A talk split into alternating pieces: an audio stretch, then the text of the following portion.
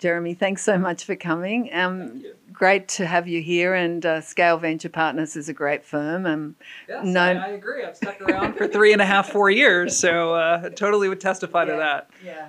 They make some great investments and great, great investors. Um, so I was wondering if you could tell me a little bit about what you like to invest in at Scale.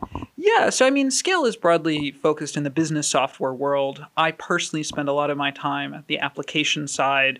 More specifically, I spend time in vertical software, so looked at construction and trucking. I've spent time in the world of AI applications, and I've spent some time in the world of frontier tech, like drones and autonomous vehicles. Okay.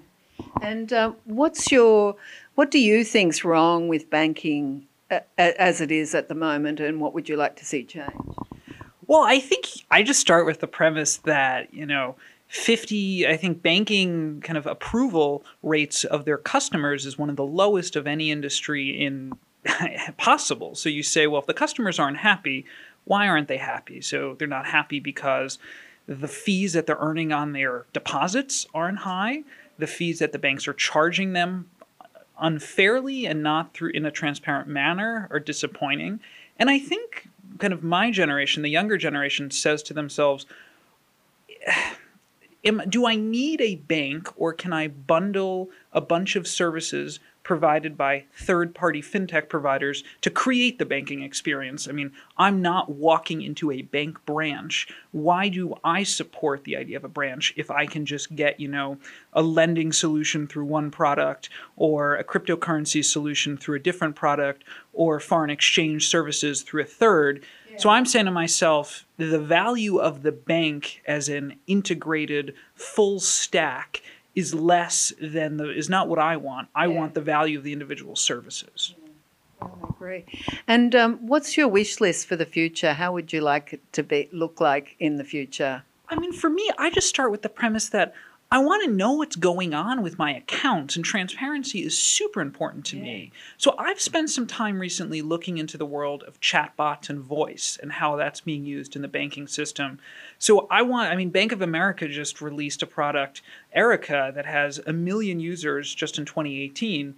And I like the idea of being able to query in natural language and voice. I don't want to call a customer service agent and ask if my check cashed. I don't want to ask why something was delayed. I just want the answer in front of me. And if voice and speech and kind of conversational interfaces can provide that, I'm all ears and I'm looking for that. To be very honest, no offense to Bank of America, I don't think Erica is a great product. So as an investor, I've been spending the last couple of months saying, are there startups that can provide this as a service to banks? Ah, interesting. Yeah, that that would be much much more efficient, I think. Yeah. Yes, And yes. you know, the worst thing is when you open a bank account because I just um, closed down my corporation last year and opened a new one, Yeah. and every check that came into my Chase account.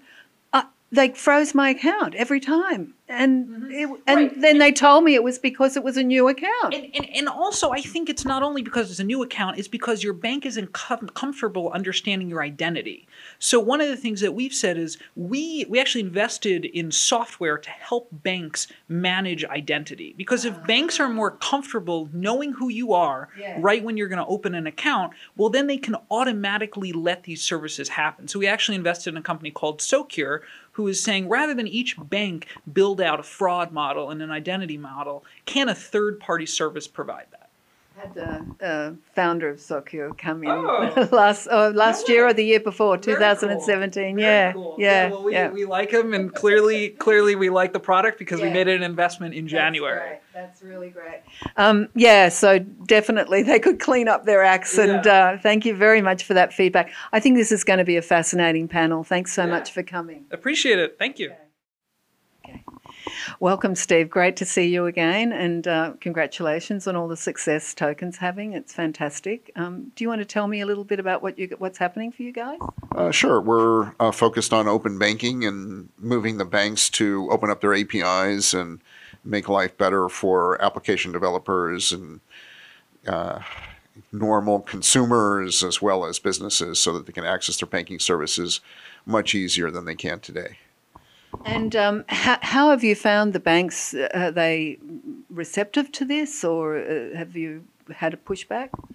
Uh, well, uh, the banks we're focused on are uh, in Europe, and they're required by law to open up their APIs. So they're sort of dragging their feet, and some of them are dragging their feet and opening up their APIs. Others are trying to uh, do a, a, a, a good job and trying to use that as competitive advantage.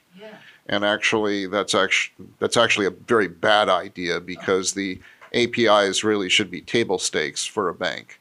It's like uh, you don't differentiate yourself because your web server is better or different than someone else's web server, and that's in fact what we're seeing. That banks are now saying, "Oh, well, our API is better than their API," and that just makes no sense. Right. So tell me, what's your personal uh, vision about what the problems are in banking today? Uh, standardization, basically, uh, opening up uh, banks and having to deal with a couple of hundred different APIs, all of which have different calling patterns, return different results, handle consent management in a different way, have bad to really bad authorization and authentication. Um, it just is a real mess. And uh, when I tell people outside of my business uh, what's going on, they thought, oh, open banking, they're all going to be on the same API. And it's nothing even close to that. It would be like uh, being in the US and you have to plug in a, um, uh, uh, uh, your computer, for example, and every plug is different. Wow, that's incredible. And um, what's your vision or your wish list for the future for banking? Is the uh, the call being uh, uh, adopting a single uh, commercial API, basically that uh, that this stuff should be off the they should get it off the shelf, and it should support a, a standardized uh, API to the bank in much the same way that developers when they write they write to Windows it's a standard operating system they'll write to iOS it's a standard operating system they write to Android standard operating system. There should be maybe one or two uh, APIs that they have to write to, uh, but no more than that. Right. Well, um, it it surely would be good if there was more consistency, that's for sure. absolutely. Um, well, I'm really looking forward to the panel tonight. I think it should be really interesting. And thanks again for coming. Sure, my pleasure. Welcome, Ram. Thank you so much for coming. I'm so looking forward to this panel tonight. I think it's going to be brilliant. Um, I was wondering if you could tell me a little bit about Earnin. What Yeah. you guys do. Yeah, sure. Um, so at Earnin, we have an app that actually helps people keep track of their earnings in real time. And so as they work, they can see how much they've earned. And then if they want access to that money, they can cash out so they don't have to wait till payday. And when you cash out, the money is available instantly in your bank account. Um, wow. So if you have a bill due and it's not yet Friday, it's not yet payday, you don't have to take the late fee on the bill anymore. Um, you don't have to put on your card or get an overdraft fee. You just access your pay and then you um, can move on with your with your life and not have to worry about these really expensive products. And I think the other piece that's really interesting is that we actually don't charge any fees or interest for this at all. Um, it's completely supported by voluntary payments from the community, so it's a community supported product. Um, and so it, it's got this feeling of a community of people coming together to help each other stay out of bad financial products. That's brilliant. It sounds fantastic. And hopefully, the way things will go in the future Yeah. um, to be part of the community instead of uh, incumbents that stand over us. Yeah, so I think it's really interesting that this whole concept of like a periodic pay cycle is only a few centuries old. Prior to that, everybody used to be paid every day. And it was around the Industrial Revolution that companies started paying people with a delay. And that just shows you how the balance of power has shifted. As an individual, I'd rather get paid before I work. A company would rather pay people after they work. The fact that we've all accepted that we should get paid two weeks after we work just shows you how much we've accepted that companies are far more important and powerful than individual people. What an incredible insight. Yes, it's true. Tell me, um, what's your what do you see at the moment in the banking industry um, that where there's problems and what needs to be changed? Apart from that, that one you just already. Yeah, I mean, so, so the one about the periodic pay cycles is not so much like a banking industry thing. I say it's more like financial services, Yes. but it's come up from the way companies run payroll, and so that's like a different part of it. I think within the banking area, you find that um, not all banks, but some banks, and you see this particularly with like overdraft fees, where the overdraft fees are really high.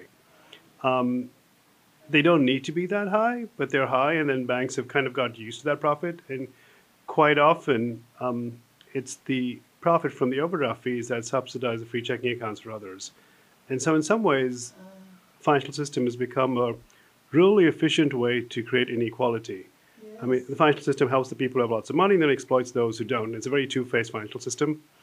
Um, and so I think it'll be interesting to see how the resources of the few who control everything battle the sheer number of the people who are on the have-not side. And like, you kind of see some of that tussle in banking, but I think the bankers also realize that in the long run, you have to keep your customers happy. You can't only be exploiting your customers. And so you are beginning to see banks adapt to that as well. We hope. and um, what's your wish list or vision for the future in banking? What what would you like to see happen? Um, so I think that today there's like a lot of barriers and protections in banking um, that make it tough for new things to come about. Um, examples are as a bank, you have privileged access to lower cost deposits. As a bank, you have um, privileged access to the payment rails, whether it's Visa, MasterCard, or um, ACH. Um, there's no data mobility. Um, and we've been talking a lot about data access, and that's still being debated. But at some point, you're going to actually get to where it's not just data access, but you have like a full suite of APIs where it's not just the ability to read, but the ability to write as well. I think when you get to that, then there's much more competition, and competition is good for consumer. But the industry doesn't always like competition, so there's at this point there's lots of like structures to protect the incumbents against competition. But hopefully over time, um, that gets broken down. Yes, uh, and hopefully the fintech community will help Yeah, with that. yeah, yeah. Mhm. because um, yeah, you can't stop innovation really. Well, thank goodness. Yes. mhm. Look, thanks so much for coming. I really appreciate it, and I think it's going to be a great panel. Looking forward to it. Thank you. Okay. Thanks so much for coming, Addie. It's lovely to meet you, and um, would really love to hear a bit more about Varo Money. So Varo Money is a challenger bank. Uh, it's an all-mobile challenger bank um, that is trying to build a better bank that has the customer in mind. And what's a challenger bank? To ex- excuse my ignorance. So it's basically a fintech that's trying to build a real bank Okay. um, that will be FDIC insured, that will have the OCC as the regulator, uh, that will be uh, like any other national bank. And uh, do you find that you get, um, you know, feedback from the incumbents, the big banks? Yes, we do. Is it good feedback? Um, so I think it's a combination. I don't think the big banks uh, are really too worried or anything like you as a that. threat, Yeah, yeah. we're not a threat. yeah. Um, and we we did get a little bit of feedback from uh, smaller community banks Okay. That we're kind of like we're encroaching on their Oh. territory a little bit. Because I think in that world, it's like to do with money, and I guess it's a little bit more territorial, right? Yeah.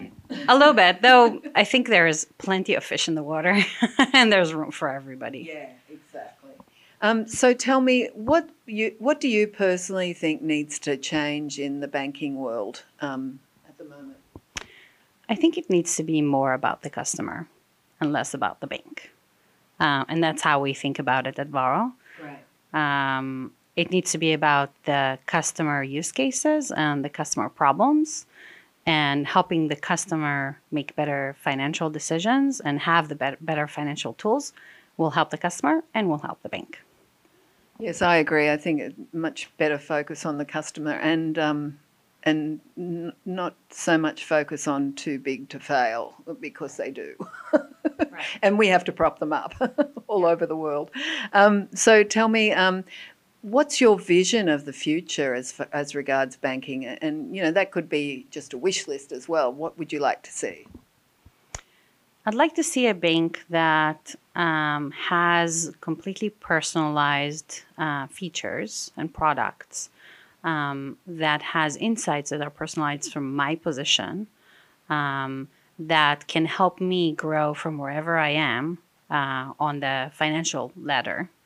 Um, that um, can help kids learn how to manage money better and can help uh, young adults uh, learn how to manage bigger money better um, and help people kind of grow with them basically um, through the through their lives.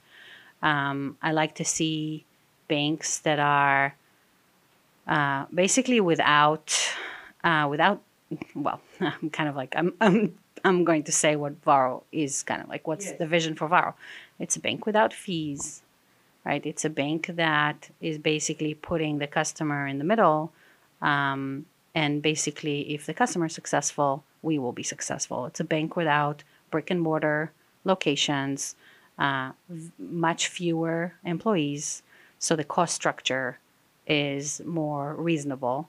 It's a bank that's based on cutting edge technology and not a 150 year old stack.